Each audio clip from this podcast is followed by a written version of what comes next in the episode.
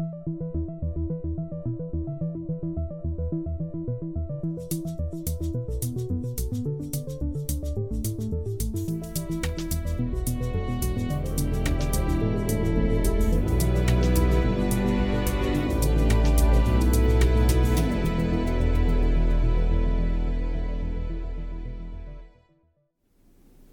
Good afternoon and welcome to 1 p.m. Weekly News, where we bring you the latest news and stories on climate change, sustainability, and a rapidly changing world. I'm your host, Shelby Kammerer. Let's get into it.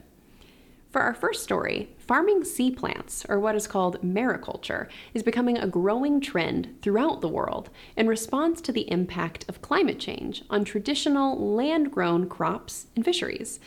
In the US, Alaska is emerging as a leader in the mariculture industry, due in part to its cold water and its extensive coastline.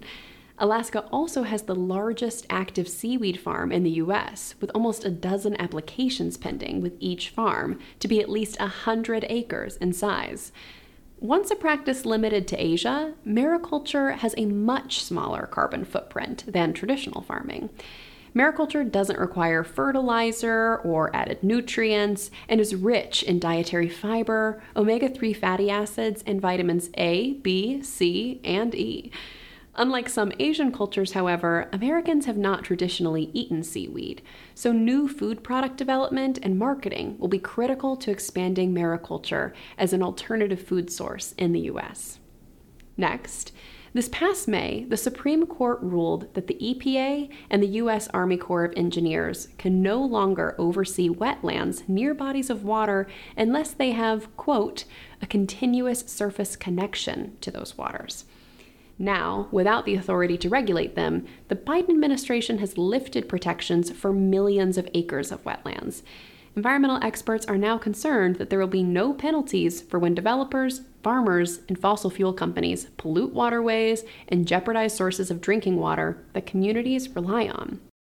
The League of Conservation Voters Deputy Legislative Director, Madeleine Foote, said the regulation reflected, quote, the court's disregard of science, the law, and basic common sense to put the profits of polluters ahead of the health of our communities. Next, the Bay Journal reports that approximately 89 million cows and some sheep in the U.S. are responsible for 25% of the country's annual methane emissions due to burping and flatulence. To put it in perspective, that represents the same amount of greenhouse gas as emitted by 650 million cars. Scientists have been experimenting with synthetic feed supplements that alter the fermentation process in a cow's four chambered stomach, with results that range from 25 to 63% less methane emissions. These and other methane reducing options are being explored with grants from the U.S. Department of Agriculture. Next, the New York Times recently conducted extensive research of America's groundwater at tens of thousands of sites that revealed a crisis in the making. Data collection and interviews with scientists, policymakers, and hydrological experts show that there has been a significant decline in water levels over the past 40 years that could pose irreversible harm to America's economy and, more importantly, society.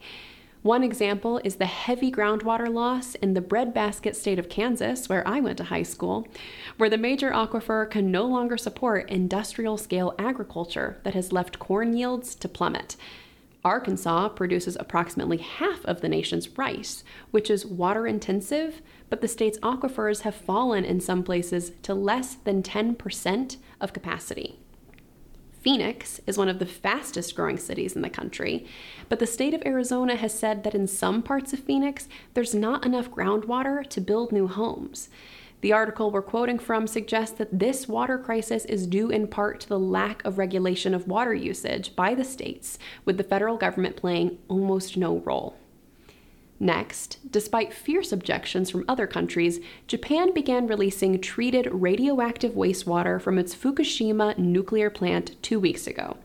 Some governments have strongly opposed the wastewater release and are hoarding salt and seafood in fear of future contamination. The Tokyo Electric Power Company has stated that the wastewater has been continually treated by removing most of the harmful elements and diluting the water with clean water to low concentrations. Meanwhile, tensions are soaring between Japan and China, with China reacting with rage in response to the wastewater release through calls, emails, and on social media. Next, according to a report from energy think tank Ember, the European Union burned 17% less fossil fuel to make electricity in the first half of 2023. Made up of 27 member states, some of the countries broke records for their share of power that came from renewable sources. In the cases of Austria, the Czech Republic, Denmark, Finland, Italy, Poland, and Slovenia, the burning of fossil fuels was at its lowest level since the year 2000. Petras Katinas, an energy analyst at the Center for Research and Clean Energy, pointed out that a large portion of the EU's fossil fuel needs are provided by imports from other countries, like Russia, that create vulnerabilities to price hikes and energy shortages. The Ember report also challenges the governments in the EU to expand the electricity grid, build more batteries, and streamline the process for clean energy infrastructure. Next, wild animals are starting to get legal rights in countries throughout the world as part of the Rights of Nature movement, which aims to grant wildlife a similar legal status to that of companies and individuals.